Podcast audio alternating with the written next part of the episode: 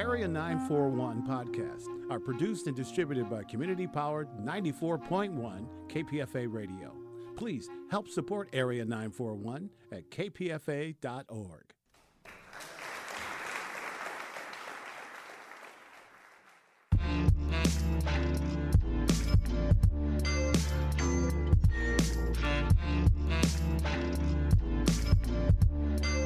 Welcome to this episode of Arabiyat. This is an exciting episode, something that uh, is unique because we actually went abroad. I have two guests with me in studio, but before I introduce them, let me introduce the episode. We've all heard of the stories of refugees fleeing war and violence from their home countries into the West. But what happens to those who survive the dangerous journey away from home? The stories and experiences are as diverse as the people seeking refuge themselves. Some settle in very quickly, especially when they have family or friends in their host countries. But many end up in refugee camps for much longer than expected. While there, small, unique societies form, which those of us who don't live in refugee camps will ever experience or even hear about. With me today are two guests. I have Tawfiq Halabi and Betsy Blakesley. They both recently returned from trips from what is known as the Jungle, a refugee camp located in Calais, France where they implemented a music program for the refugees in the camp. But before he left, my good friend Tawfiq, I told him to record a few interviews for me with people he'd meet in the camp. So we're going to be playing some of those clips for you and we're going to learn about their stories. Tawfiq Halabi is a Palestinian American musician who recently traveled to Calais with the Expressive Arts Refuge. He was there for the last week of July. Welcome, Tawfiq. Thank you. It's wonderful to be here and Betsy Blakesley organized the Expressive Arts Refuge program, which she'll tell us more about. She was there last July and August. Her blog is earefuge.wordpress.com. Welcome, Betsy. Thank you, Linda. The jungle was established in 2009. Its population is disputed, but the numbers range between 3,700 to a little over 5,000, depending on who you ask. So many living in the camp stay there in hopes of eventually entering the United Kingdom. Why don't you tell me why you decided to actually create Expressive Arts Refuge? I direct World Harmony Chorus and I love projects that take me abroad and allow me to enter a multicultural experience, particularly if there are arts and music involved with them. So I'd heard about the refugee crisis in Europe and was thinking I'd like to do something. So I've been following on Facebook what kinds of organizations were offering what, and I saw that there was a vacuum when it came to participatory musical experiences. So the kind of help that you were trying to bring to the camp was to bring them music, right? And a lot of people would say, "Oh, why don't you bring them food or you know those kinds of more basic needs? Why music? Why art?"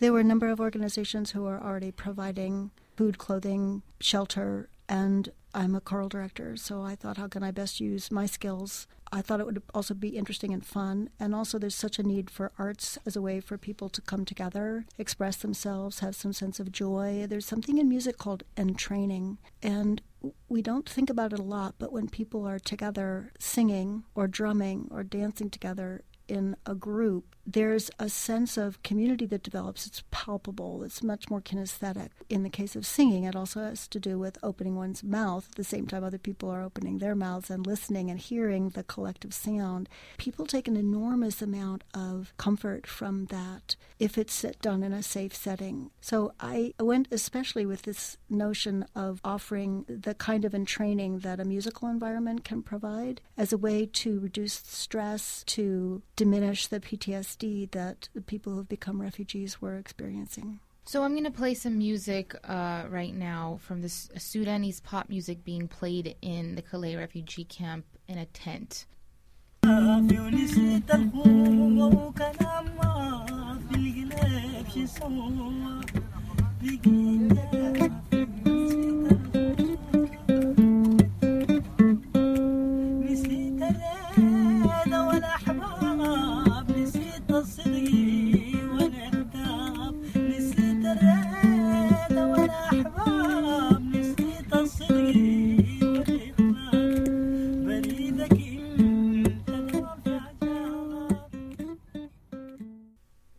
So you you joined Betsy as what? What was your role in this? I was part of the group that came in to participate in the music program in the jungle. uh, myself and uh, actually two of my siblings and two of my fellow choristers all came at about the same time, and we assisted uh, Betsy with this music program. And when you got to the camp, what what was your first impressions? Before I went, I, I did some reading online about the jungle and about the uh, situation for the refugees in various European countries. And I thought I would like to explore a little bit about what it means to be a refugee. So for me, there, there was something in it for me, as well as participating in a program that brought benefits to refugees. Really, there's nothing that can prepare one for entering into a refugee camp, for all the things that we've read and seen. Being there, feeling it, listening to the sounds, looking, looking people in the eye, smelling the smells, feeling the air, walking and being there with other refugees. It's not possible to prepare for that. It's very heartbreaking um, to see people wandering around the camp, not knowing what their future held. A lot of these folks uh, were survivors, had traversed great distances and tremendous hardships in their home countries, first of all, getting out of their home countries, and then going across deserts and seas and frankly hostile countries to arrive at this location in France with the hope of going to the UK for a better life. And a lot of these folks were not documented, did not have refugee asylum status, and were trying to figure out how to get into the UK. It was very difficult, and I thought we were there, perhaps in, in the grand scheme of things, to bring a little humanity to their experience. And we were there to sing with them, to hold hands with them, to look them in the eye and to tell them that, you know, they are as human as anybody else. It's just right now they're in an unfortunate circumstance. That that's really what I think of when I when I think of what did I see and what did I feel. Do you think that they've trauma that they've experienced has caused them to forget their own humanity? No. I think um, in order to survive, in order to survive in their home countries, in order to arrive at the conclusion that it's in their best interest to leave their families and their jobs and their loved ones and their communities, uh, and in order to survive uh, traveling through deserts and foreign countries, I think they'll never forget their humanity. They, they can't. They would have died along the way if they did. So here, here you talked about community in the camps. We came across many communities, people looking out for each other, taking care of each other giving each other hope. And I think I would like I would like to think that we played a part in that, is bringing a little bit of hope and comfort to the daily routine. When we arrived on the 1st of July, the camp was 7,000 people. When I left at the end of August, it was over 9,000 people. It's difficult to imagine so many newly arrived refugees coming there with the clothes on their back, maybe holding the hand of a child, They've all left family behind. Almost all of them were young men traveling alone or maybe with a cousin. There was a small section of the camp that was a family camp, but they were pretty much sequestered from the, the rest. So it's difficult to imagine walking down a gravel road, if you will, that has, I don't know, like huts that are set up as a small shop that sells a few essentials and some restaurants that are run by the entrepreneurial migrants who've arrived and want to make a go of it. And then there's something about the way that people look each other in the eye. It's almost as if they're saying, We are here. We don't exactly want to be here. We don't even know exactly where here is. We don't really know what France is or how it feels about us. Many are trying to get to the UK, which is why they've landed in Calais which is the northernmost point of France. And yet there's this spirit in this town of welcoming all the new faces of Westerners. It's not hard to spot us. Welcoming each other, looking out for each other. Anything that seems to get roused there's immediately a crowd of people trying to de escalate it because there isn't a police system there. There isn't someone in charge. There isn't a government. So each of the communities has a leader that's recognized, but because almost all of the refugees are so young, the leaders might be 34 years old. So it's a tremendous opportunity for people to be loving and welcoming towards each other, to share, to conduct themselves in a way that's impressively civilized given their surroundings. So once in a while, there is a brawl that happens in the lunch line, but it's so infrequent. And when you think about the demeaning conditions of having to wait for an hour in a line for a lunch that's provided for you that you have no say in what the food is and it only is offered once a day and if you miss it there's no dinner it's quite impressive i felt always safe there as a woman alone um, part of my team joined me at the beginning another larger part of my team joined me at the end and there were a couple of weeks in the middle when i was there on my own but wasn't exactly on my own because I was surrounded by 7,000 people who were all, not all, but many were interested in why I was there, where I was from, why did I come from such a long distance, what were we going to do in the music class I was offering, and I'd rope in other people to assist me who were not officially part of my Expressive Arts Refuge team. So, palpable humanity of people who've lost everything by Western standards but still have their heart intact, their values intact, their sense of ethics intact, their sense of being able to establish a sense of community in an environment where things are always changing and you have a tent and the next day there's two new tents next to yours and you had really preferred that to have a little space between your tent and the others but they make a go of it. So you've spoken about the different communities that exist there. Can you either of you let tell me who are the diverse communities? Because I know we hear a lot about the Syrians. Sure. The largest community of refugees is from Sudan. The second largest community is from Afghanistan, the Pashtuns. In addition, uh, we had interacted with some Ethiopians uh, from the Oromia uh, culture, uh, with many Eritreans who are escaping very brutal dictatorship, which we don't hear about here in the United States, but um, through reading online uh, from various sources, I understand is about as bad as the North Korean dictatorship.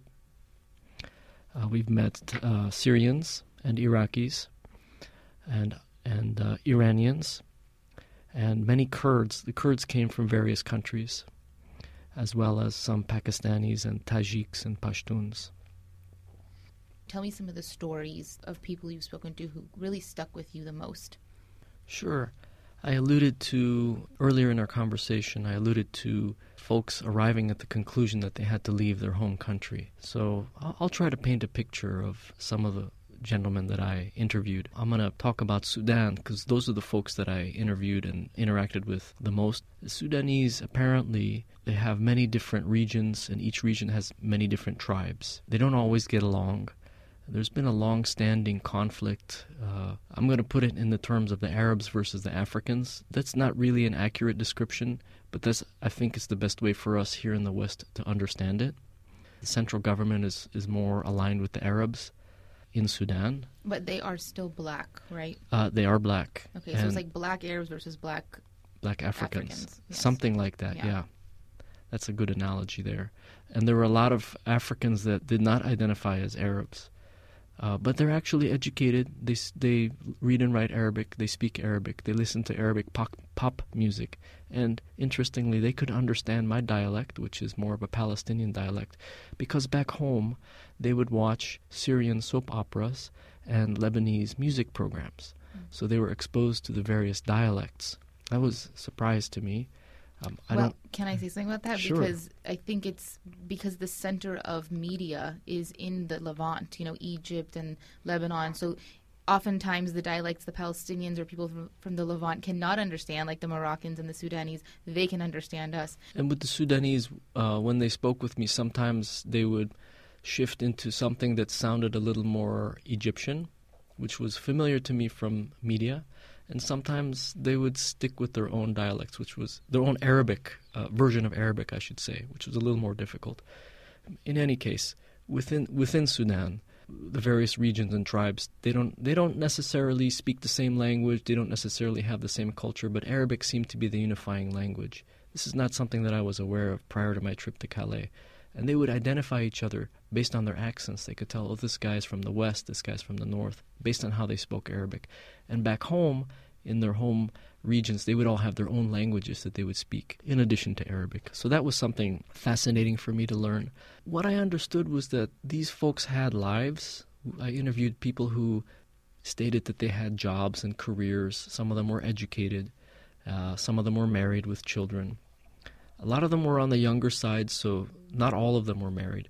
But at some point, after being harassed, after being recruited to serve in various militias, after being detained, arrested, after after being threatened, life became unbearable. And in a lot of cases, their families told them to leave, their mothers and sisters.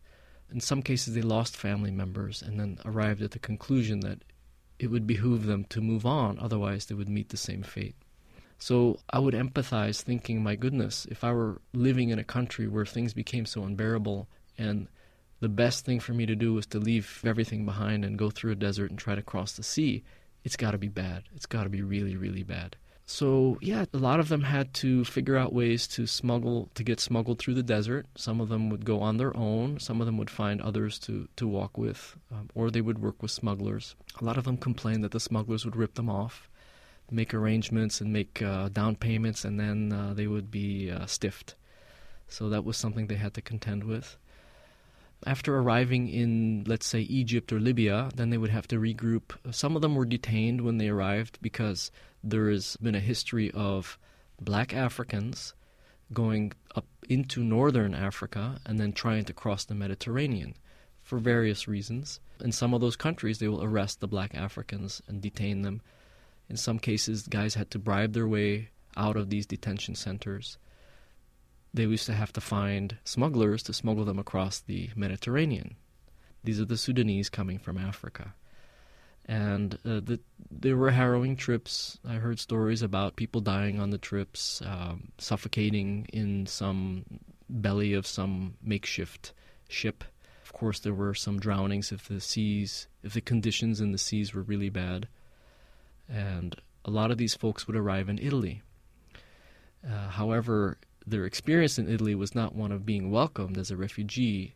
It was more of being herded into detention centers in order to be recorded. I heard stories about uh, the authorities forcing uh, the refugees to give their fingerprints, using cattle prods, and sometimes breaking bones in order to make sure that the refugees gave fingerprints against their will. Also heard stories about being uh, again shipped into detention centers in Italy and having to figure out a way to get out. Uh, one of one of the interviewers interviewees described it as a uh, um, if I recall, it was an island with four walls and no doors, and they had to figure out how to bribe their way out. And they would travel up the coast of Italy towards uh, towards the west, towards France, and um, if they crossed into France, they ran the risk of being caught by the French authorities, being deported out of France back to Italy, and the Italian authorities deporting them back down south to the detention centers. So this a couple of diff, couple guys had said similar stories about having to go back a second or a third time to the detention centers, again bribing their way out and learning the hard way that the best way to cross is to go up a little more north and cross through the mountains into France which of course is difficult because they were not wearing appropriate shoes to be walking long distances and, and things like that. So it's a very harrowing journey. And then um, arriving in France and working their way to Calais, only to find that the local authorities in Calais don't really want them there, and also the British don't want them there. Did uh, they have the impression that they'd be welcomed with open arms? Not necessarily, but they had heard stories that things were better in Europe. Maybe they had heard stories about Germany or Scandinavia. Maybe things are better there. But these gentlemen working their way towards the UK, they didn't. They were not greeted uh, well at all. What you said reminded me of one of the interviews you did of a person who obviously also had a very harrowing experience. They all do. His name was Fauzi, the Syrian. But he did mention, he said something very interesting. And as an Arab American, I'd like you to comment. He talked about how, you know, I left the Middle East and I left I left the Arab and the Muslim world and I and I was really he, he had a positive experience entering Europe in general. He said that the Europeans welcomed him and he was embarrassed coming from the Arab world from how we were treating each other. Can you comment on that? He was talking about being from Syria and the experience of living through uh, four or five years of the what maybe we refer to it as the Syrian civil war ever since the uh, Arab Spring in early 2011. So what he was talking about was the the various factions that are fighting each other in Syria. Purportedly, each side is fighting the good fight, and then the sides splinter off and fight against each other and ally with each other against others. And this goes around and around, and various groups come in and take control of certain regions and, and cities, and maybe uh, perform some slaughters along the way. I think what he was getting at was the inhumanity of the fighting that's going on in Syria. And that, of course, can be expanded to other countries. But the fact that th- these Arabs are killing each other, these various Muslim groups are killing each other, or uh, that it's just ongoing. It's it's a, a bloodbath that's ongoing, and there didn't seem to be an end. And in his case, he had a family, and had a good life, I guess. He didn't seem to have the same experience as the, the Sudanese. And do you think it has to do with the color of his skin? It's it's possible because he is fair skinned and he looks Caucasian, and I hadn't thought of it, but yeah, maybe maybe it's easier for the Europeans, in a broad sense, to welcome somebody who looks like them, rather than somebody who looks differently.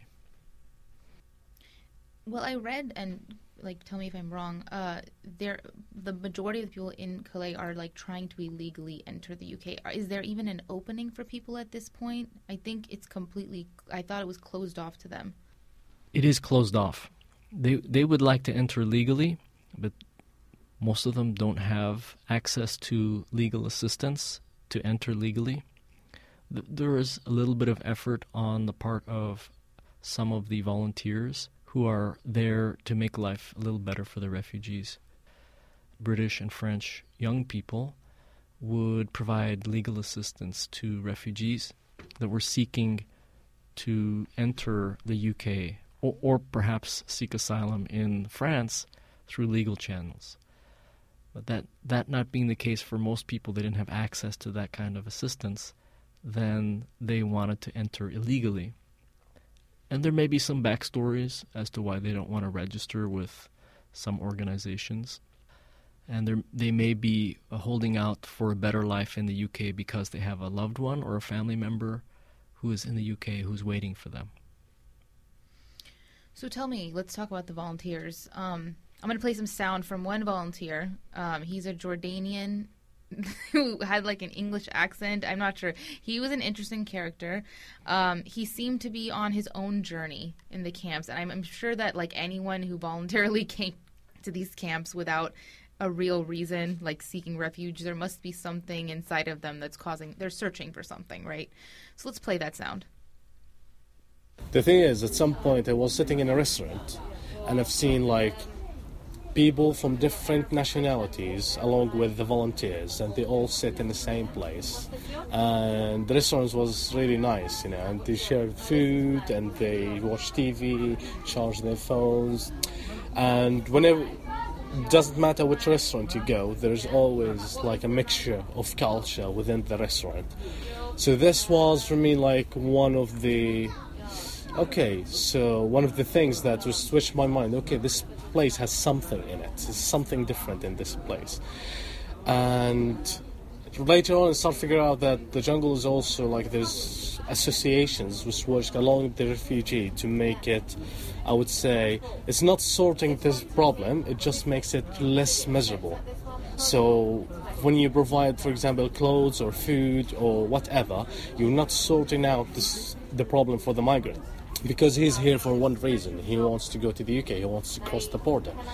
And no matter what you provi- provide for him, it's still accessories. It's not you're not solving the problem for him. You're just making it less miserable, which is very good thing because with, when you look at the situation without it, it would be more and more and more miserable. So this is what I like, you know, about the idea of volunteering so Betsy, did, did you know Mohammed? Did you? Uh, sure. Yeah. I think the uh, volunteers in the Calais jungle are a very interesting group of motivated, dedicated people. It's quite impressive that they are, in a way, running a town for now close to 10,000 refugees with very little help from the French government. And the, people are, meager as it is, receiving two meals a day. They're receiving also food packages, which they can use to, on a small propane stove, make some food or tea on their own. Most everyone there has a tent to live in that's provided by volunteers. They receive clothing in organized distribution points. There are maybe three or four first aid stations.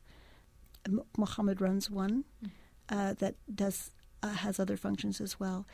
They run a school. There are actually two or three schools. There's one major language school which has nonstop French and English classes from 11 to 7, seven days a week, um, with um, overlapping classes, small classes of about six or seven clusters of migrants with one teacher all day long.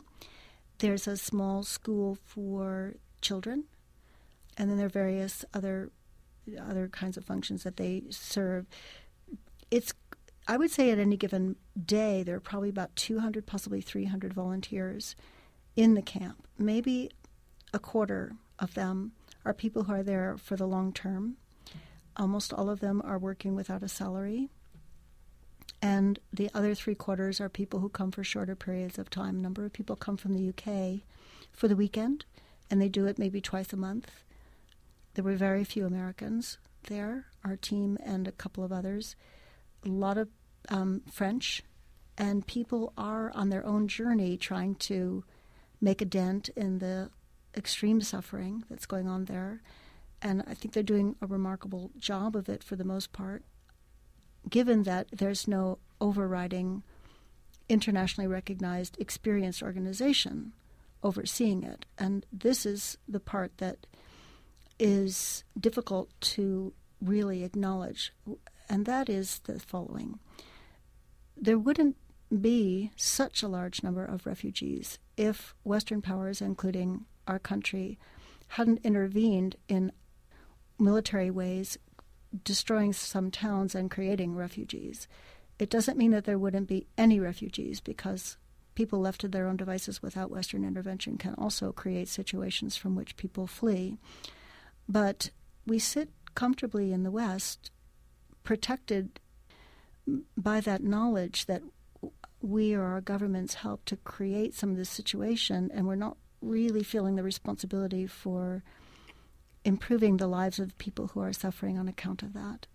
So when people's hearts open so much to the suffering of refugees and they have a little time on their hands and they step inside Calais jungle and they see this enormous I don't know if I'm doing it a disservice to call it a love fest, but there's a great deal of love and cooperation among these volunteers who are constantly shifting and the people who've become refugees who also help each other and everyone is helping each other and welcoming each other and making music together, drinking tea together.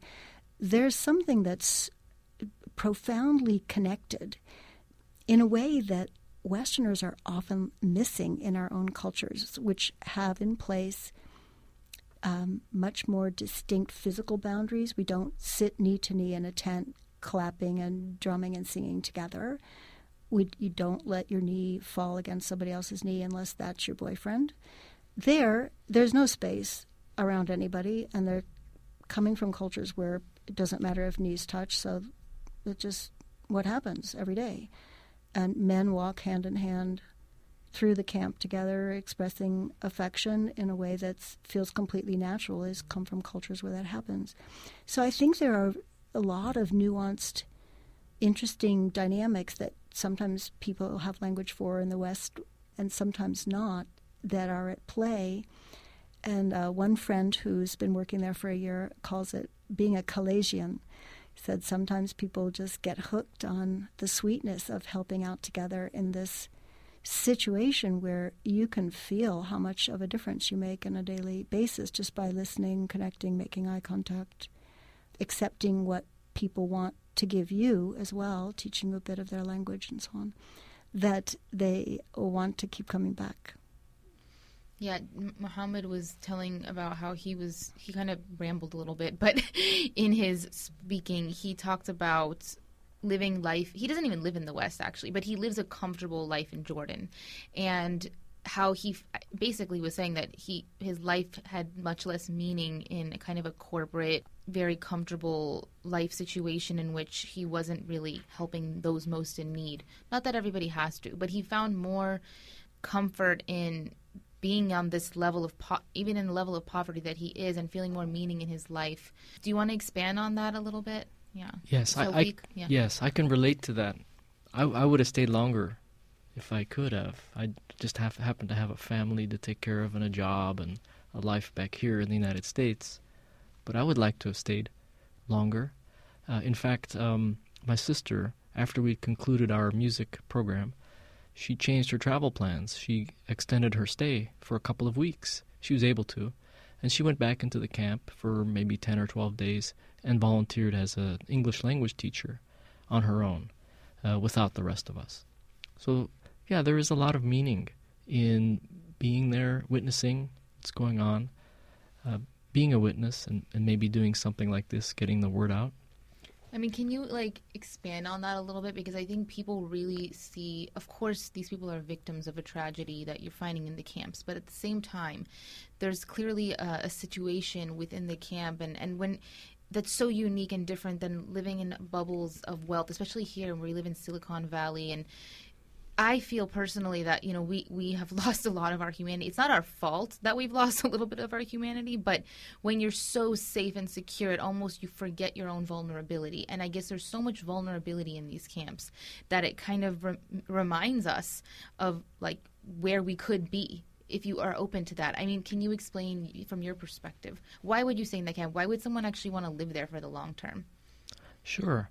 Well, th- there's a lot of work to be done and it is it is possible to make connections with other human beings in some cases instantly really just a handshake or a hug and um, one thing I noticed going back to what Betsy said about being Caucasian, I noticed there was a, there was mixing of the cultures.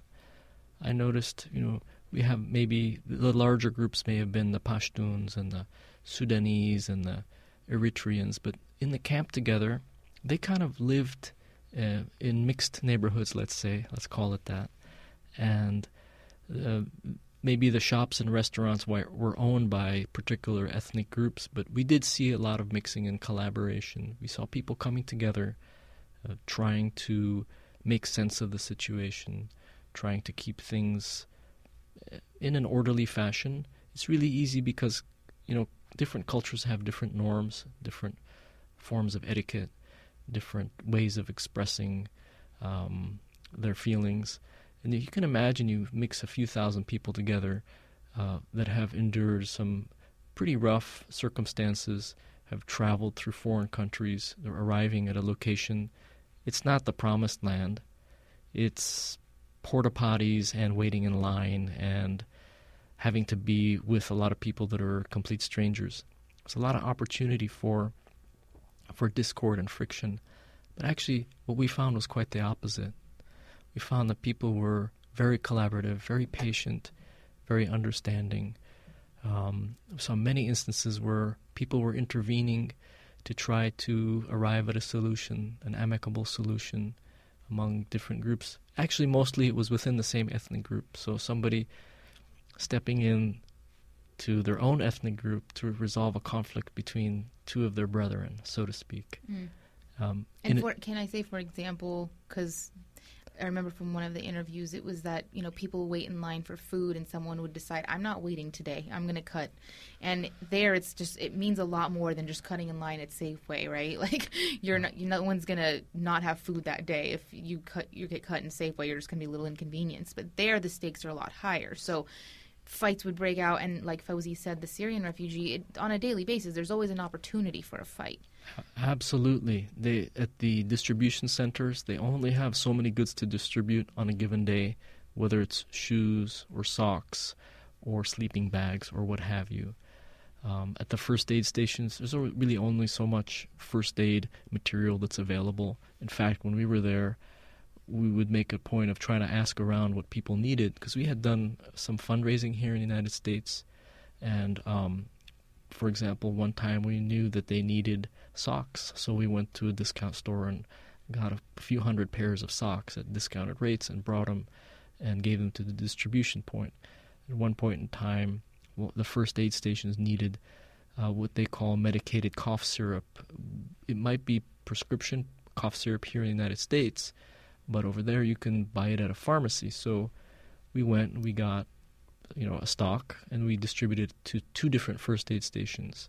Uh, so there's always a need for stuff, and I think that was the the beauty of some of the volunteer work that was going on. You didn't always know what you were getting into. Maybe you could find your rhythm if you had something particular to offer. I don't know. Maybe somebody is an adept carpenter and uh, some structures needed to be constructed or reinforced or relocated. So that person would step in and offer their assistance. Um, in other cases, it may be uh, language, teaching English, teaching French. Um, so everybody kind of found the rhythm. I felt people were really pitching in. I was particularly impressed with um, the uh, Auberge warehouse. Auberge was a local nonprofit organization, and they utilized a warehouse to receive goods, sort them, and then transport them into the camp. The warehouse was located in town. This is a this is a port city, an industrial city. It's not a tourist attraction. Um, and so there's a warehouse district that's near the port, and that's where the Auberge warehouse was located. And I remember walking in there a couple of times, just being astounded how much activity there was. It's almost like walking into a beehive. You have all these I call them kids, really young people, university age, British and French, buzzing about, sorting things, piling things, moving things around.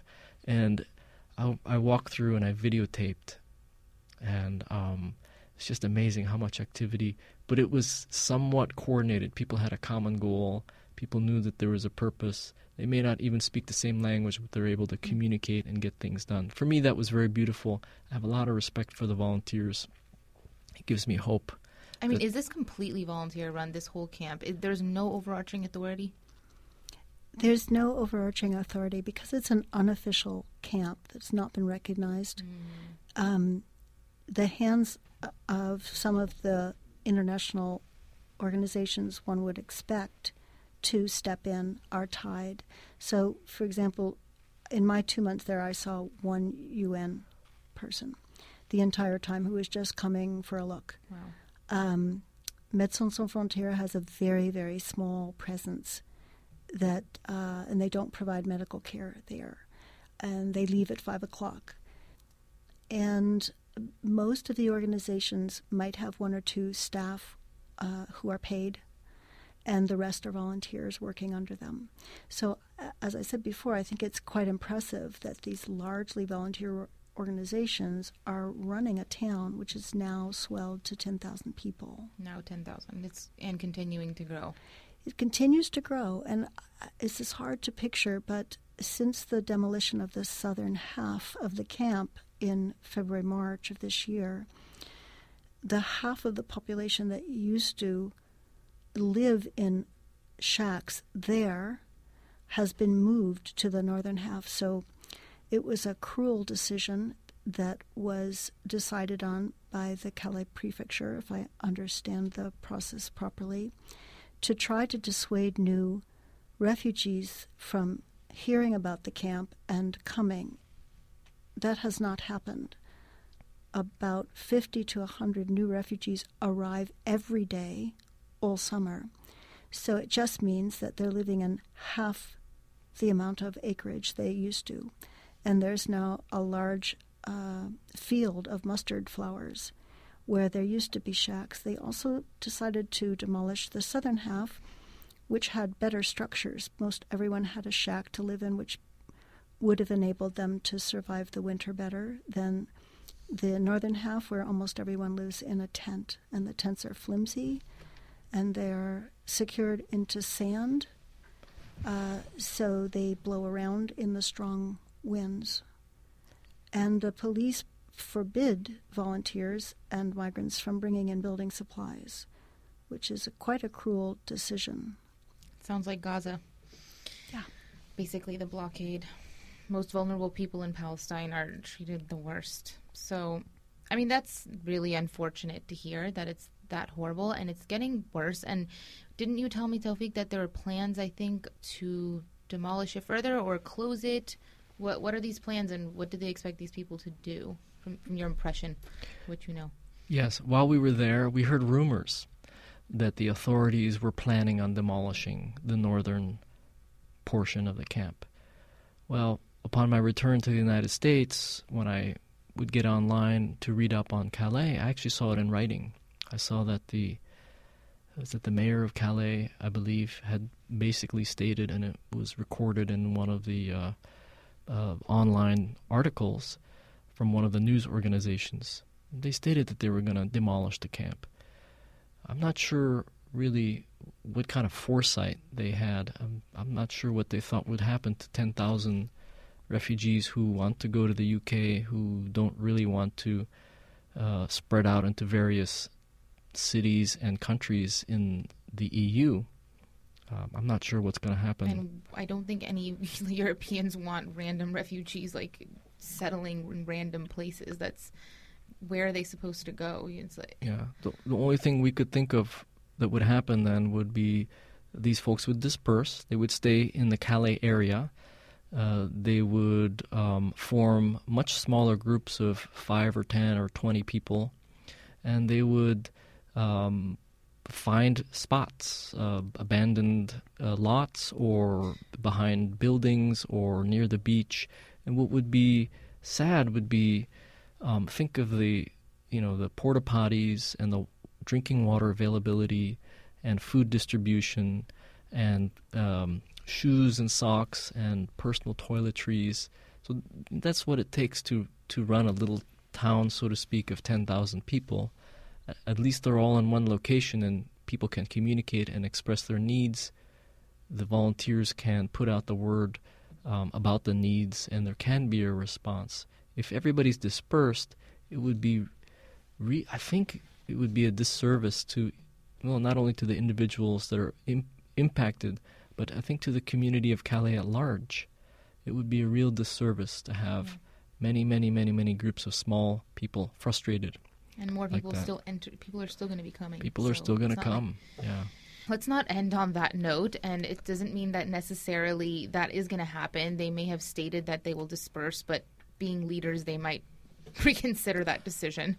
And Calais is just one group of refugees out of many millions now that are in Europe internationally. And we're like, I just want to bring some big picture here. Um, this is one small group within France the majority, vast majority of refugees fleeing conflict all over the region are actually the majority are in neighboring Arab countries or African countries or wherever it is. You know, Lebanon, Jordan, we know they hold. Turkey. Turkey has a humongous amount, and Turkey's often where people kind of stop off before they try to get into Europe.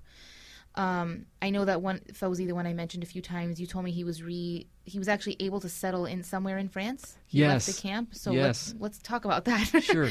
Here's something that's very interesting, Yeah. Linda. What? You know, in this day and age, these um, refugees, they're actually very savvy. A lot of them are educated and had jobs back home, and they know how to communicate via social media.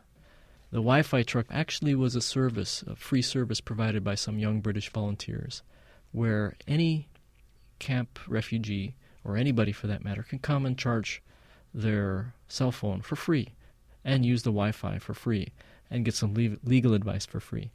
So these folks are on Facebook and they communicate with each other, they communicate with their loved ones back home. And um, now I have some Facebook friends in other parts of the world that I, that I would not have otherwise, including some of the refugees that I interacted with and worked with in the jungle. This gentleman Fauzi was a, did in fact seek asylum in France, and he was relocated. He has moved, and uh, apparently is starting a new life. And his goal would be to reunite with his family. Uh, his wife and four children are still in Syria, and he has an extended family on his side of the family and his wife's side of the family as well that are still in Syria. Are his sons with him though? He He's has- all alone. Really? So this just brings up one um, point which I'd like to make, which is that there are so many uh, factors in uh, diminishing the suffering of people who have become refugees. One is to see them as people who have become refugees rather than as a a lump group of people who we don't know what to do with or Westerners don't know what to do with. The other thing is to expedite the reunification of particularly the unaccompanied minors, but all the refugees with family members who uh, have already established a life in a Western country where they're safe from what they've fled. Um, and the other is to recognize that any group of people who migrate to another place, as Tawfiq said earlier, are motivated to make a life there. So there's a lot of talent and skill and willingness to learn and contribute that we're turning away when we turn away refugees. It doesn't mean that all of them will make a contribution or that none of them will cause problems. Some of them will. But it's worth trying to solve that through assimilation and language courses, as Germany is doing, Canada is doing, rather than to blanketly try to keep them away from what's perceived as a Western culture that um, if we were to be honest, we, we would have to say uh, we're reticent to allow to become a little more brown. Tawfiq. Well, I would like to say to each and every person go to Greece, go to Turkey, go to France, work at a refugee camp. Send your son, send your daughter, take your cousin with you. You won't regret it. You'll come back a different person. If you can't do that, go to your homeless shelter. Go find uh, veterans that are suffering from PTSD. Go volunteer in a low income neighborhood. Go to a an animal shelter and take care of an animal. Get in touch with your humanity. You have a lot to offer, and you have a lot more to offer that you don't know about. And together, all of us, we can all do our little bit to make this world a better place. Thank you. Thank you both for coming in today. Thank you for your your strength and your, you know, motivation to go do things like this, to bring back these stories, to be a voice for the people who basically have no voice in this country and around the world. We appreciate it. We were speaking today to Tawfiq Hadabi, Palestinian American musician who recently traveled to Calais refugee camp in France with Expressive Arts Refuge. He was there in July. And Betsy Blakesley, the organizer of the Expressive Arts Refugee Program. Will you be back, Betsy? I'm considering taking a group um, to go back at Christmas time. We're calling it Christmas in Calais. Okay, great. And how can people maybe get in touch with you and or get involved or travel to these places? Can you let them know? They can friend me on Facebook, Betsy Blakesley, or go to our blog, earefuge.wordpress.com. And get details there. Thank you both both so much. Thank you. Thank you, Linda. And that's all, folks. Thank you for listening to this episode of Arabiyaat. Our theme song is by Muqata'a. The song is called Ahya. You can listen to more of his stuff at soundcloud.com slash B-O-I-K-U-T-T. You can email us at A-R-A-B-I-Y-A-A-T at kpfa.org. Follow us on Twitter, Instagram, and Facebook. Until next time, I'm Linda Khoury, producing this episode for you from KPFA Studios in Berkeley, California.